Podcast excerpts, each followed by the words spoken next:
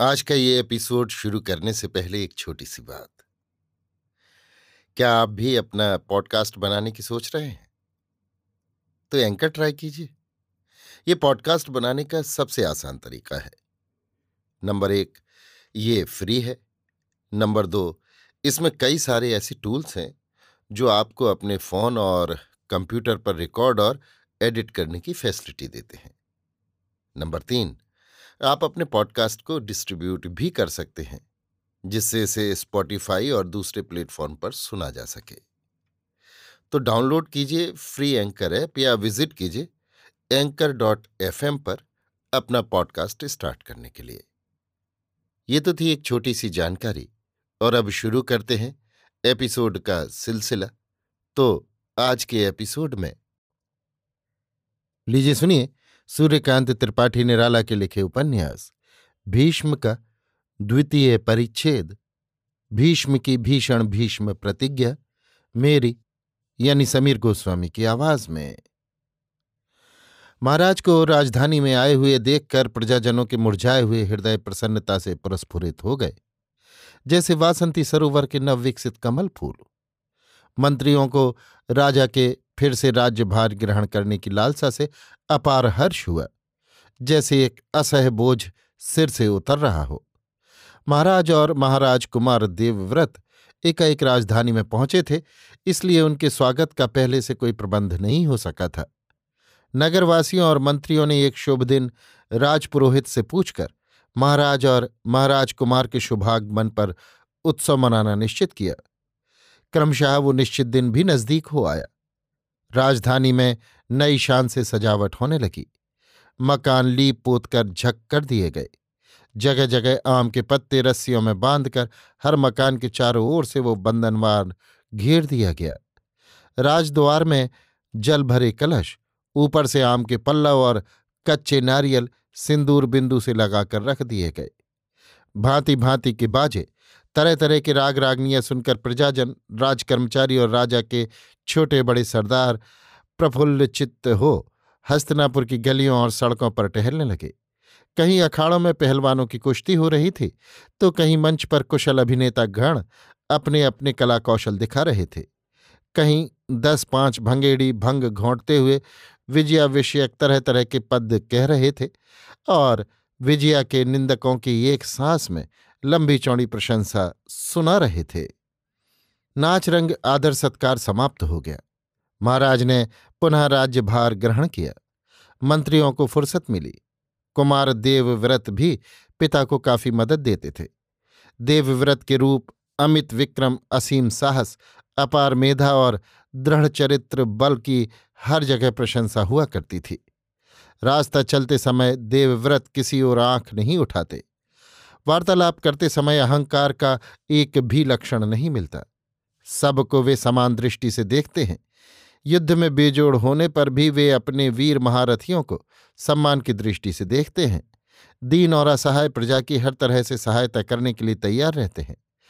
आदि अनेक बातों की चर्चा हुआ करती थी। क्रमशः राज्यवासी देवव्रत के आगे शांतनु को भूल से गए। सबके चित्त पर समान भाव से कुमार ने अपना अधिकार जमा लिया। इस तरह पूरे चार वर्ष व्यतीत हो गए। महाराज ने स्थिर चित्त से लगातार चार वर्षों तक राज्य का प्रबंध किया। विश्राम बहुत थोड़ा ही किया था। देवव्रत को राज्य कार्य में दक्ष देखकर उन्हें पुत्र की योग्यता पर पूर्ण विश्वास हो गया।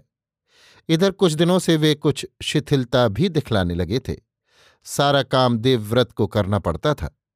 एक दिन महाराज के मन में मृग्या की इच्छा पैदा हुई। शिकार खेलने के इरादे से वे यमुना के किनारे चले गए। एक दिन वे जंगल में प्रकृति की शोभा देखते हुए इधर उधर विचरण कर रहे थे कि एकाएक उनका हृदय मस्त हो गया। सैकड़ों फूलों की सुगंध एक साथ मिलकर आने लगी। महाराज को बड़ा आश्चर्य हुआ। वे इसका कारण कुछ समझ न सके। कहाँ से वो सुगंध आ रही थी? इसका पता लगाने के लिए चित्त चंचल हो गया। बड़ी देर तक वे उसकी तलाश में फिरते रहे। जब यमुना के बिल्कुल तट पर जा पहुँचे तो एक परम सुंदरी स्त्री को सामने खड़ी हुई देख वे मुग्ध हो गए। देखते ही हाल बेहाल हो गया।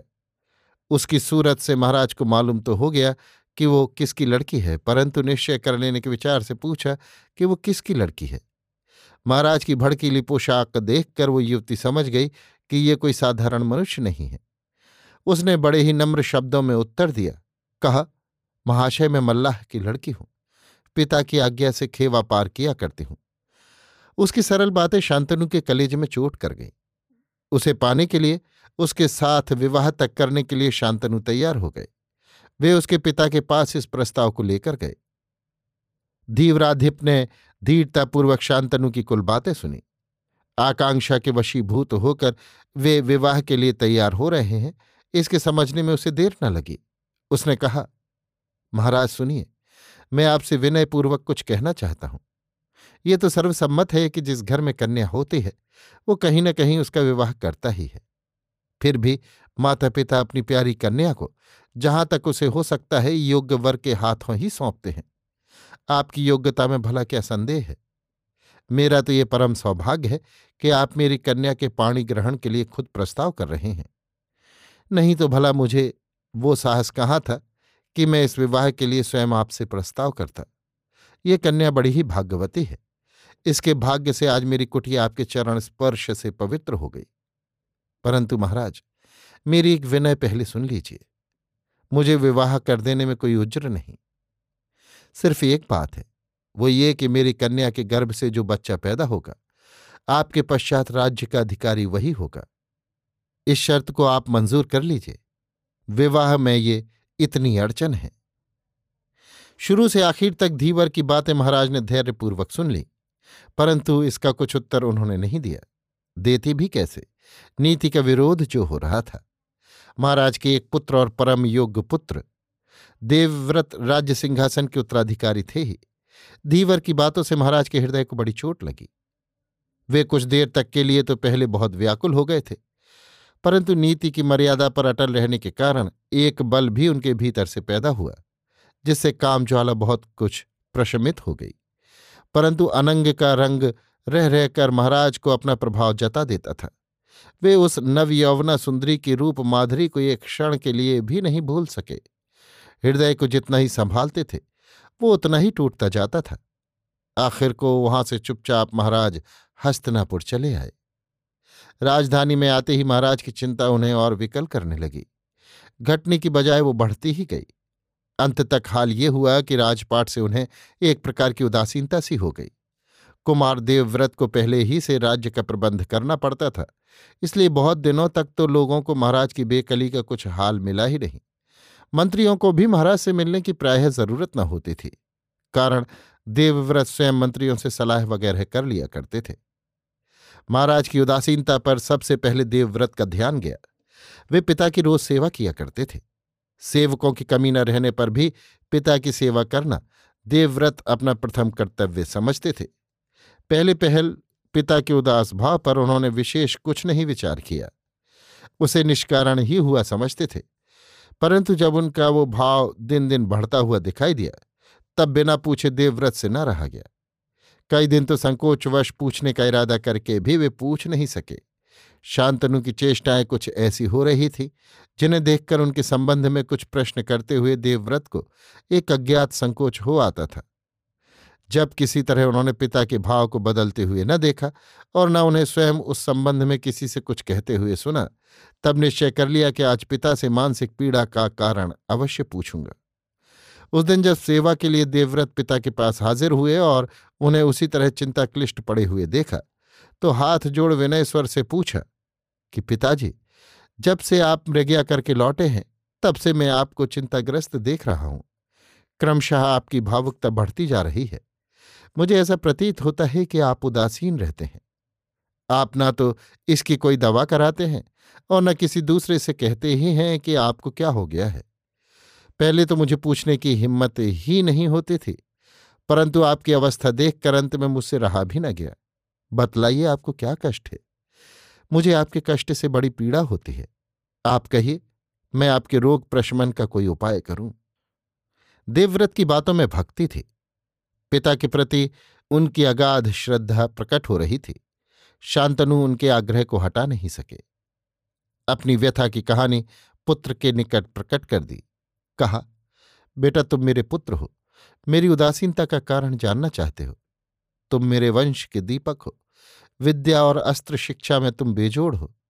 तुम्हारे संस्कार ज़बरदस्त हैं। परंतु ये इतना सब होते हुए भी न जाने क्यों मुझे तुम्हारे लिए चिंता लगी रहती है। कारण, संसार में सब कुछ नश्वर है। सबसे अधिक चिंता का कारण तो यही है। अगर तुम्हारा किसी तरह कोई अनिष्ट हो गया तो हमारा कुल उजड़ जाएगा। तुम्हारे लिए मुझे दृढ़ विश्वास है कि तुम अकेले सौ पुत्रों के बराबर हो, बल्कि उनसे भी बढ़कर हो। इसलिए तुम्हारे रहते अब विवाह करना उचित नहीं है। परंतु बेटा, धार्मिक सिद्धांत कुछ और है। वंश के अनुशासन में एक पुत्र वाला निसंतान कहा जाता है? तुम्हें मैं ज़्यादा क्या समझाऊं? तुम स्वयं सब शास्त्र पारंगत हो। तुम्हारे हृदय में किसी प्रकार का कलुष भी नहीं है। तुम महारथी वीर हो। मैं आशीर्वाद देता हूँ। तुम्हारा शरीर समर क्षेत्र को छोड़, अन्यत्र कहीं भी नष्ट न होगा। अधिक और क्या कहूँ? मुझे तुम्हारे लिए बड़ी चिंता रहती है। यही कारण है कि मेरा शरीर दुर्बल और मस्तिष्क क्षीण होता जा रहा है। देवव्रत को पिता की बातों से बड़ी चिंता हो गई। पिता की खिन्नता का कारण वे स्वयं है, ये उन्हें और दुखदायी हो गया। ये हाल उन्होंने अपने वयोवृद्धिक मंत्री से कहा। महाराज की उदासीनता का कारण सुनकर पहले वे स्वयं महाराज से मिलने के लिए गए। उस समय देवव्रत से उन्होंने कुछ नहीं कहा। महाराज से मिलने पर उन्हें धीवर कन्या का कुल हाल मालूम हो गया। उसके प्रति महाराज की आसक्ति भी ज़ाहिर हो गई। मंत्री ने महाराज की बातें तो चुपचाप सुन ली, परंतु उनका कुछ उत्तर या आश्वासन उन्होंने नहीं दिया, कारण देवव्रत को वे हृदय से प्यार करते थे। देवव्रत के गुणों पर वे इतने मुग्ध थे कि धीवर की शर्त को सुनकर उनके हृदय में आग सी लग गई थी। देवव्रत जैसे सुयोग राजपुत्र को गद्दी न मिले। इस शर्त पर महाराज का दूसरा विवाह हो, ये उन्हें किसी भी तरह वांछित न था। इसलिए महाराज की बातों में अपनी राय बिना दिए ही वे चुपचाप वहाँ से उठकर चले आए। उनके आने पर देवव्रत उनसे फिर मिले। पिता के लिए अब क्या करना उचित होगा, इसके संबंध में उनसे विचार करने लगे। महाराज शांतनु की मानसिक अवस्था, सत्यवती के प्रति उनका अनुराग दीवर राज की शर्त, महाराज का देवव्रत के प्रति प्रेम, ये सब बातें मंत्री ने देवव्रत को विस्तारपूर्वक सुनाकर कहा।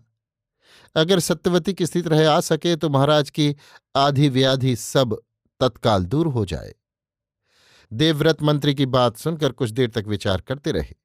मन में उन्होंने निश्चय कर लिया कि अपनी तरफ़ से पिता को सुखी करने में वे कोई कोर कसर न उठा रखेंगे। मंत्री से उन्होंने कहा, मैं धीवर राज से मिलने के लिए जाता हूँ। पिता को सुखी करना ही मेरा धर्म है। मैं यथासाध्य इस धर्म का पालन अवश्य करूँगा। देवव्रत का अविचल भाव देखकर मंत्रमुग्ध की तरह मंत्री एकटक उन्हें ताकते रह गए। उनसे कुछ कहा नहीं गया। धीर भाव से देवव्रत ने वहाँ से चलकर सारथी को रथ तैयार करने के लिए कहा। बात की बात में रथ तैयार कर लाया गया। उनके साथ उनके सामंत सरदार भी हो लिए। सबको साथ ले, रथ पर सवार हो। यमुना तट की ओर चलने के लिए उन्होंने सारथी को रथ बढ़ाने को कहा। रथ यमुना के मनोहर तट पर पहुँचा। देवव्रत रथ से उतरकर दीवरराज की कुटिया की तलाश करने लगे। पता उन्हें मंत्री से मालूम हो चुका था, इसलिए यथास्थान पहुँचने में उन्हें देर नहीं लगी। धीवरराज ने कुमार का बड़ा स्वागत किया, बड़ी भक्ति दिखलाई। देवव्रत ने धीवर से कन्या के लिए प्रार्थना की। उसने सामंत राजाओं के सामने हाथ जोड़कर देवव्रत से कहा, हे कुमार आप महाराज शांतनु कुल के कुलदीपक हैं। आपकी प्रशंसा राज्य के एक छोर से दूसरे छोर तक फैली हुई है। आपकी तरह यशस्वी पुत्र शायद ही कभी किसी को मिलता हो। परंतु आप स्वयं विचार कीजिए कि इस तरह का संबंध छोड़कर किसे दुख नहीं होता। मैं तो एक साधारण मनुष्य हूँ। साक्षात इंद्र भी ऐसा संबंध छोड़कर दुख करेंगे और सत्यवती भी किसी साधारण मनुष्य की कन्या नहीं है। उसके पिता आप ही की तरह गुणवान हैं। उन्होंने बारंबार मेरे पास आपके पिता की तारीफ़ की है और कहा है कि सत्यवती के साथ विवाह करने के एकमात्र वही अधिकारी कहे जा सकते हैं। परंतु मैंने कन्या का पालन किया है। उस पर मेरा संपूर्ण अधिकार है। उसकी शुभकामना के विचार से एक बात मैं आपसे कहूँगा। आप बुद्धिमान हैं, धार्मिक है। मुझे इस विवाह में एक संकोच हो रहा है। वो ये कि विवाह के हो जाने पर आपके घर में कलह की आग लग जाएगी। आप वीर हैं। आपके जोड़ का योद्धा इस समय संसार में कोई नहीं है। देवता भी आपका बल विक्रम देखकर घबराए हुए हैं। मुझे भय है कि आप बिगड़ जाएँगे तो क्षण भर में ही आपके शत्रुओं का विनाश हो जाएगा। बस इतना ही मुझे डर है।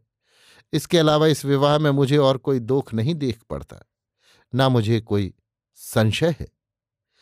देवव्रत के पूर्व जन्मार्जित संस्कार धीवर की बात सुनते ही जागृत हो उठे। पिता के प्रति अगाध भक्ति की आड़ में उनकी चिरकाल की तपस्या क्षण भर में प्रकट हो गई।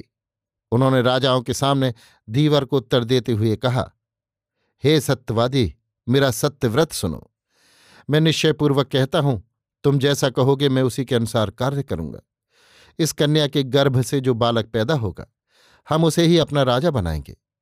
धीवर ने कहा, कुमार, आपकी प्रतिज्ञा मैंने सुनी। यह आपकी शक्ति के लिए कोई बड़ी बात नहीं है। अस्तु, अब आप पर मुझे जरा भी संदेह नहीं है। और क्योंकि इतना बड़ा उत्तरदायित्व तो आपने अपने ऊपर ले लिया है, इसलिए अब से इस कन्या के अभिभावक भी आप ही हुए। ये सब तो ठीक है, परंतु फिर भी मुझे एक संदेह हो रहा है। मेरी बातों से निरा बचपन प्रकट होगा तो भी मुझे वो बात आपसे कहनी होगी। हे कुमार, आप पर तो मेरा संदेह नहीं रहा, परंतु आपके पुत्र सत्यवती के पुत्र कलत्रों के साथ अपने हक के लिए लड़ सकते हैं। धीवर का मतलब देवव्रत समझ गए। पिता की प्रीत के लिए सर्वस्व तक का त्याग करना उनके लिए जरा सी बात थी। निसंकोच भाव से उन्होंने कहा, इससे पहले मैं साम्राज्य त्याग कर चुका हूँ। अब मैं प्रतिज्ञा करता हूँ कि विवाह भी न करूँगा। चिरकाल तक ब्रह्मचारी बनकर रहूँगा। देवव्रत की इस कठोर प्रतिज्ञा से सामंत मंडल में एक प्रकार की खलबली पैदा हो गई। देवव्रत की महत्ता सबके रोम रोम में व्याप्त हो गई। धीवर तो मारे प्रसन्नता के पागल सा हो गया। इतनी बड़ी महत्ता का उदाहरण उसने कभी न देखा था। उसने कहा, कुमार, अब मैं तुम्हारे ही पिता को कन्यादान करूँगा। देवताओं ने भी देवव्रत की कठोर प्रतिज्ञा सुनी। सबको परम प्रसन्नता हुई। सबके हृदय में स्वजाति अभिमान की धारा बहने लगी। इस कठोर प्रतिज्ञा के करने के कारण देवताओं ने देवव्रत को भीष्म की उपाधि से संबोधित किया। उसी दिन से देवव्रत को लोग भीष्म कहकर पुकारने लगे। सत्यवती से भीष्म ने कहा, माता, रथ पर सवार हुजिए। हमें अब घर चलना चाहिए सत्यवती को लेकर सामंत राजाओं के साथ भीष्म हस्तनापुर में आए। पिता को प्रणाम किया। सामंत राजाओं से भीष्म की प्रतिज्ञा सुनकर महाराज शांतनु को बड़ा हर्ष हुआ। पुत्र की कीर्ति पर उन्हें और भी श्रद्धा हो गई। भीष्म को उन्होंने ये कहकर आशीर्वाद दिया, महात्मन, स्वेच्छा के बिना तुम्हारी मृत्यु न होगी। अभी आप सुन रहे थे सूर्यकांत त्रिपाठी निराला के लिखे उपन्यास, भीष्म का द्वितीय परिच्छेद, भीष्म की भीषण भीष्म प्रतिज्ञा, मेरी यानी समीर गोस्वामी की आवाज़ में।